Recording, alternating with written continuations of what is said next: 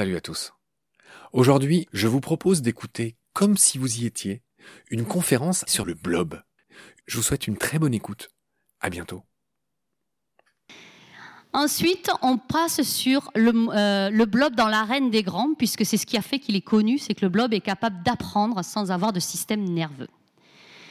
Et donc là, dans le livre, je fais un petit historique parce que c'était pas, euh, je suis pas la première à avoir démontré l'apprentissage chez les unicellulaires. Ça avait déjà été fait chez des petits organismes qu'on appelle des ciliés. Alors je sais pas si vous connaissez ces petits organismes.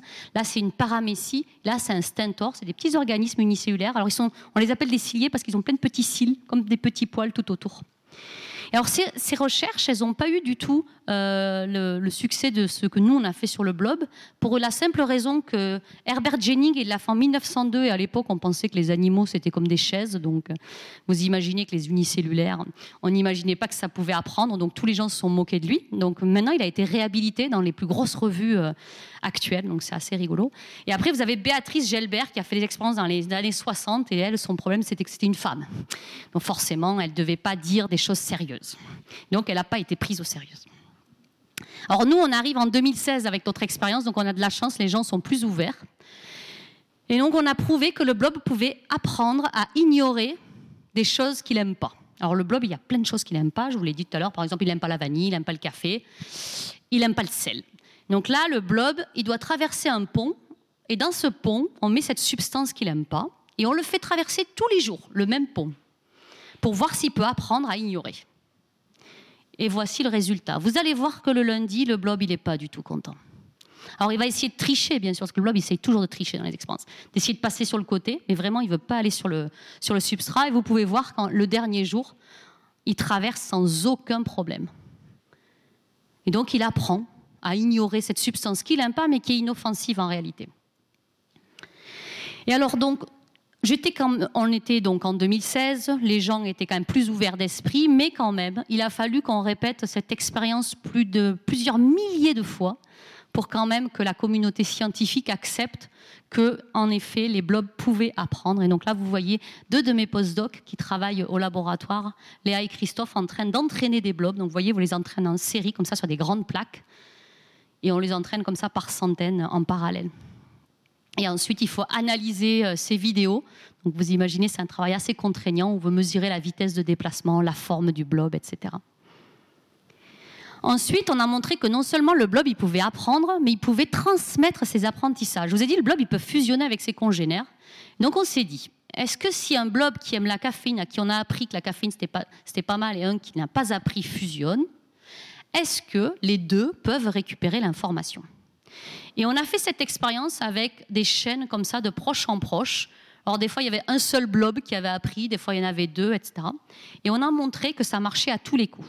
Il suffisait qu'un seul blob dans la chaîne ait l'information, par exemple, comme quoi la caféine est inoffensive, pour que tous les blobs soient entraînés automatiquement. Et donc c'est assez intéressant parce qu'on a montré que l'information, euh, elle passait de blob en blob par le système veineux puisqu'il fallait absolument que les systèmes veineux soient connectés pour que ça marche. Parce que quand on faisait le test, en fait, on séparait les blobs une fois que les systèmes veineux s'étaient connectés, et ça marchait uniquement dans ce cas-là. Dans, le, l'avant-dernier chapitre, on, avant, avant-dernier chapitre, on montre comment le blob finalement est devenu un petit peu célèbre. Et euh, personnellement, j'ai commencé à appeler le blob le blob en 2013 dans un TEDx euh, parce que Physarum polycéphalum, ça faisait un peu long. Et c'est comme je, le surnommais déjà le blob, on a commencé dans cette conférence, je l'appelle le blob. Et ça, c'est donc en 2013, donc ça date un peu. Ensuite, c'est en 2017, et c'est grâce à Olivia, qui est là ce soir, où on a fait ce livre, tout ce que vous avez voulu savoir sur le blob sans jamais oser le demander.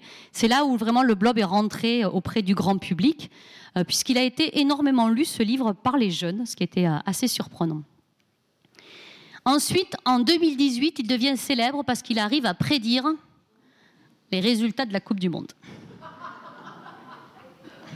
Alors, je ne l'ai pas refait cette année, je suis désolée. Euh, je n'ai pas eu le temps de regarder ce qui se passait du côté du football. En 2018, voilà, on, avait fait quelques vidéos. Ensuite, en 2019, il est rentré aux eaux de Vincennes à Paris, donc il peut se vanter d'avoir un 35 mètres carrés à Paris pour lui tout seul. Tout le monde ne peut pas se vanter d'avoir ça. Euh, alors, c'est un pensionnaire à vie, parce que comme il est quand même un peu immortel biologiquement, à mon avis, ils en ont pour longtemps. Et donc, si vous allez au zoo, vous allez voir que pour montrer qu'il avance, ils mettent des petits panneaux. le blob est ici à 9h, le blob est ici à 11h. Donc, il faut faire un tour dans le zoo. En 2020, il devient euh, un acteur dans un film qui s'appelle Le Blob, un génie sans cerveau, qui a été réalisé par Jacques Mitch et produit par Arte et Hauteville Productions, euh, qui s'est vendu dans plus de 20 pays. En 2021, euh, il devient le cadeau de Noël 2021. Alors là, c'est aussi, c'était très bizarre. D'un coup, tout le monde voulait des blobs en 2021. En 2022, c'est le CNRS qui s'intéresse aux blobs pour une expérience de science citoyenne où on, a fait appel au grand public pour faire de la recherche, pour essayer de partager comment on fait de la recherche, la démarche scientifique, qu'est-ce que c'est la méthodologie expérimentale. Et le but était d'étudier les effets du réchauffement climatique sur le blob. Et donc, on a reçu euh, énormément de candidatures pour ce projet. Euh, on a reçu 47 814 personnes qui voulaient travailler sur le blob avec nous, à nos côtés. Alors le problème, c'est que nous, on n'avait pas tout à fait des blobs pour tous ces gens-là. Euh, donc ce que j'ai fait, c'est que j'ai épluché pendant les vacances de Noël l'année dernière tous les questionnaires qu'on avait envoyés à toutes ces personnes. C'était très long. Hein. et très vite, je me suis aperçue que les 47 000 étaient très très motivés. Et donc je suis très très lâche moi. Et donc comme il, fallait que j'en choisisse 15 000, j'ai dit au blob, euh, ben, vas-y choisis toi. Donc euh, j'ai attribué un nombre aléatoirement aux volontaires, un, deux ou trois. Et j'ai dit au blob, le premier groupe que tu choisis, ça sera nos 15 000 volontaires. Donc si les gens n'étaient pas contents, c'était la faute du blob, c'était pas ma faute. Euh, et donc dans ce projet qui, est encore à l'heure actuelle, puisqu'en ce moment on est dans l'analyse de données, on a reçu plus de 770 000 photos de blobs. Il y a des écoles, des EHPAD, on a 50 EHPAD qui participent au projet, on a des associations, on a des familles, on a des gens qui le font au niveau personnel, on a des IME, des gens qui font de l'instruction en famille, on a trois établissements pénitentiaires aussi qui participent au projet. Et donc, c'était vraiment un gros projet qui demandait énormément d'investissement et les gens sont allés jusqu'au bout. Et la prochaine étape, donc en 2023, c'est de publier euh, nos résultats dans une revue scientifique. Et bien sûr, euh, la dernière aventure qui arrive en, à, presque fin de livre, c'est l'aventure du blob dans l'espace aux côtés de Thomas Pesquet. Mais en réalité, le blob, il a été dans l'espace euh, plus, trois fois plus que Thomas Pesquet, puisqu'il y a été six fois. Et la première fois, c'est dans les années 70, dans un biosat russe. Et il était enfermé avec des rats vivants. Et euh, il cherchait à savoir si les rats pouvaient se reproduire en microgravité. Donc il avait plein de rats autour de lui, le pauvre blob. Et le blob, eux, ils cherchaient à savoir, les Russes, s'ils se déplaçaient plus vite dans l'espace. Et à l'époque, il n'y avait pas des caméras pour regarder. Et donc, ils suivaient en fait les traces laissées par le blob dans la boîte. Et donc ça, c'était sa première aventure spatiale. Et donc sa sixième, c'est à bord de l'ISS euh, pour le projet Élève ton blob. Alors c'est un projet qui a été assez difficile à monter parce que on avait, le blob était déjà devenu un peu célèbre et l'agence européenne spatiale avait peur du blob. Alors ils avaient vu sûrement beaucoup de films de science-fiction. Je ne sais pas si vous avez vu ce film Life, où c'est l'histoire d'un unicellulaire qui prend un petit peu le dessus. Et euh, donc ils nous ont demandé d'enfermer le blob dans une boîte avec des vis un joint étanche, des membranes Gore-Tex avec des, pores de 5 micromètres, enfermé dans une deuxième boîte, enfermé dans une troisième boîte. Thomas Pesquet n'a jamais vu les blobs. Il ne les a pas vus. Tout était filmé, tout était automatisé. Ce que Thomas Pesquet a fait, c'est qu'il avait des petites seringues d'eau qu'il insérait dans les petits trous sur le côté pour réveiller le blob. Et ensuite, il nous a envoyé les données sans avoir. Il ne savait pas si l'expérience avait marché ou pas en réalité. Et donc il y a 5000 écoles qui ont participé partout en France. Ça représente 350 000 élèves qui ont fait du blob l'année dernière, quand même, c'est beaucoup d'élèves. Alors ils ont fait du blob, alors au début ils devaient en faire deux semaines, ils en ont fait pendant un an. Ils ont adoré le blob. Ils ont même, ils m'ont même demandé de leur faire la dictée. Donc on a fait une dictée sur Zoom qui s'appelait la chasse au blob, avec 300 écoles connectées. Et ils étaient ravis de faire la dictée ce jour-là. Donc voilà, donc ils ont fait plein d'expériences. Et ensuite, les enfants et Thomas Pesquet m'ont envoyé leurs vidéos que j'ai analysées. Donc on a pu regarder les résultats. Donc ici, vous avez les résultats des écoles. Donc c'est plus de 700 jeux de données. Et ici, c'est les données de l'ISS. Là, c'est la latence de réveil, donc le temps avant que le blob se réveille. Et ici, c'est la vitesse de déplacement. Donc vous pouvez voir que le blob va plus vite dans l'espace, ce qui confirme des hypothèses de ses précédents voyages et qui se réveille plus tôt. Donc vous voyez ici la vidéo. Vous allez voir le blob se réveiller. Alors, c'est qualité ISS. C'est pas.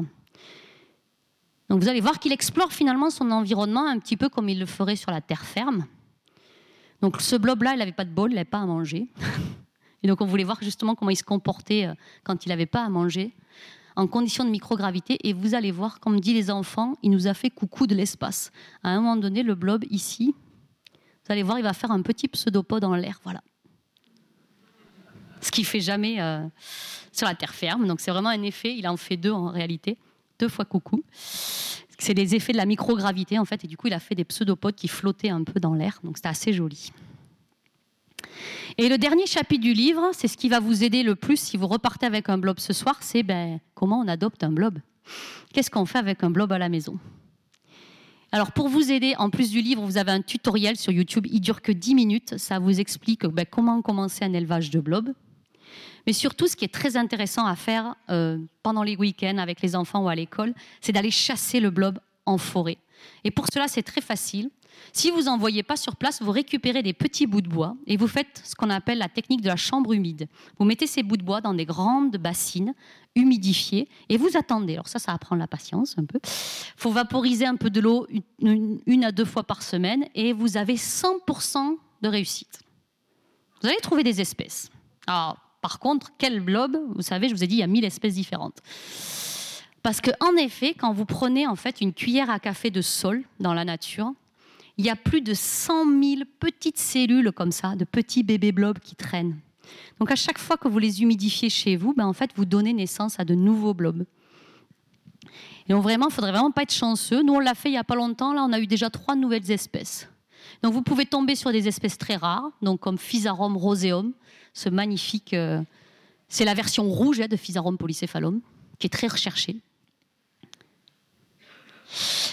Et donc voilà, donc ça c'est la fin de l'ouvrage. Et après il y a un petit épilogue dont je vous garde, je vous laisse la surprise à la fin si vous achetez le livre. Et donc voilà, donc normalement à la fin du livre, vous avez toutes les clés pour faire des expériences à la maison, mais surtout pour apprendre d'un organisme complètement différent.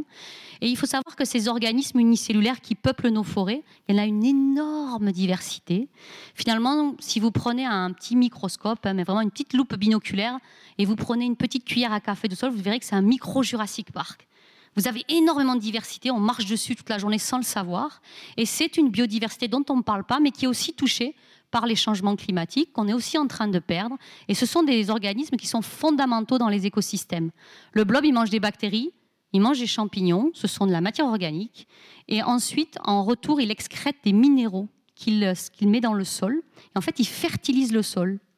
Et donc, il nourrit les plantes indirectement. Donc, si vous enleviez tous ces blobs dans une forêt, vous auriez plus d'arbres. Donc, c'est vraiment des organismes, et tous ces organismes sont très importants dans l'écosystème. Donc, le but de ce, livre, c'était d'en prendre un en particulier, mais on pourrait écrire un livre pour chacun de ces organismes parce qu'ils sont tous tout aussi fascinants. Je vous remercie.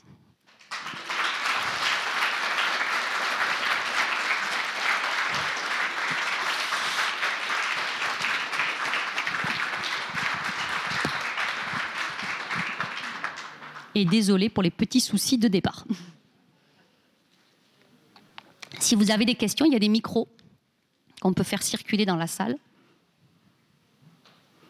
Mais la salle n'est pas très, grande, donc on, peut s'entendre. Oui. Oui, je voudrais savoir si euh, le blob, face à son unique Audrey Dussutour, je suis en pleine séance de drague quasiment. Je viens de te dire que ta conférence était magnifique, que tu avais un sourire magnifique. Et donc je te pose la question traditionnelle euh, de Baleine sous gravillon, celle que tout le monde attend quelque part. Donc euh, énorme pression sur tes épaules, Audrey. Que signifie pour toi ce titre Qu'évoque En fait, il n'y a pas de bonne ou de mauvaise réponse. Il y a juste à donner libre cours à ton grand sens de la poésie, chère Audrey. Alors, baleine sous gravillon, c'est quand on a quelque chose en face de soi et peut-être qu'on ne le voit pas, parce qu'une baleine sous un gravillon, on devrait le voir mais peut-être qu'elle est bien cachée, cette baleine. Et donc, je pense que la proximité avec le blob, c'est que le blob, il est partout, il est hyper visible en forêt. C'est jaune vif, je veux dire, on ne peut pas le rater. C'est comme si vous voyiez une omelette en forêt, et pourtant personne n'en parlait. En effet, moi qui viens d'assister à ta conf, je trouve qu'il y a un énorme euh, parallèle, alors c'est un peu facile, mais entre blob sous gravillon et baleine sous gravillon. En fait, c'est un animal que très peu de gens connaissaient, je renvoie à, la conf ou à ta BD ou, euh, ou, aux épisodes de Baleine pour comprendre ce qu'est le blog, etc., comment on l'a découvert. Et j'ai appris que c'est toi qui l'avais surnommé comme ça d'après un film d'horreur. Et effectivement, je trouve qu'il y a un petit parallélisme, c'est-à-dire c'est un, c'est une pelote qu'on a dévidée euh, petit à petit. Tu travailles dessus depuis 2012, c'est ça? 2008 exactement. Et au départ, quand je disais que je travaillais sur Physarum polycéphalum, puisqu'au début je disais même pas blob, les gens disaient quoi?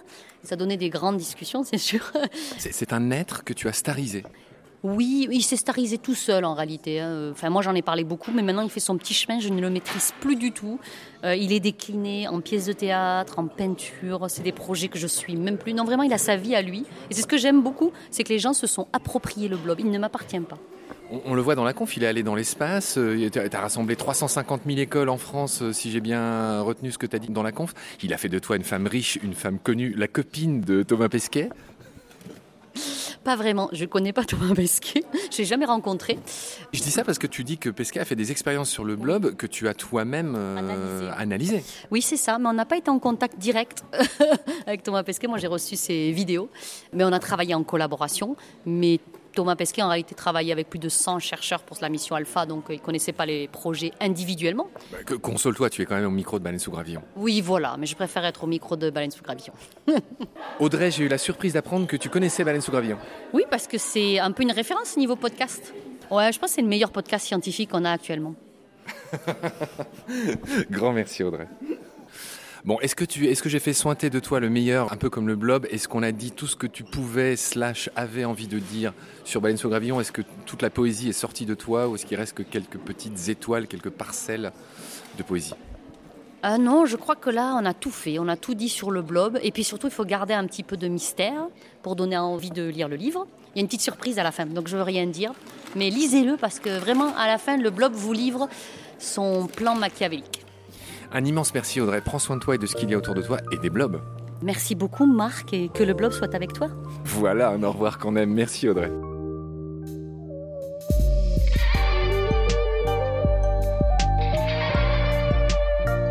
C'est la fin de cet épisode, merci de l'avoir suivi. Pour continuer, nous avons besoin de votre soutien. Et vous pouvez nous aider simplement, en quelques clics et gratuitement. Il suffit par exemple d'utiliser le moteur de recherche solidaire Lilo. Ainsi, chacune de vos recherches sur Internet générera des gouttes qui seront reversées au projet de votre choix, comme Baleine sous gravillon par exemple.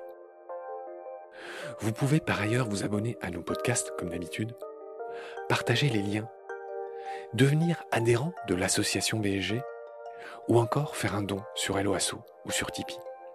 Grand merci par avance. Je remercie tous mes équipiers pour leur aide précieuse. Je vous retrouve bientôt pour de nouveaux épisodes. Et d'ici là, prenez soin de vous et de ce qu'il y a autour de vous. Merci. À bientôt.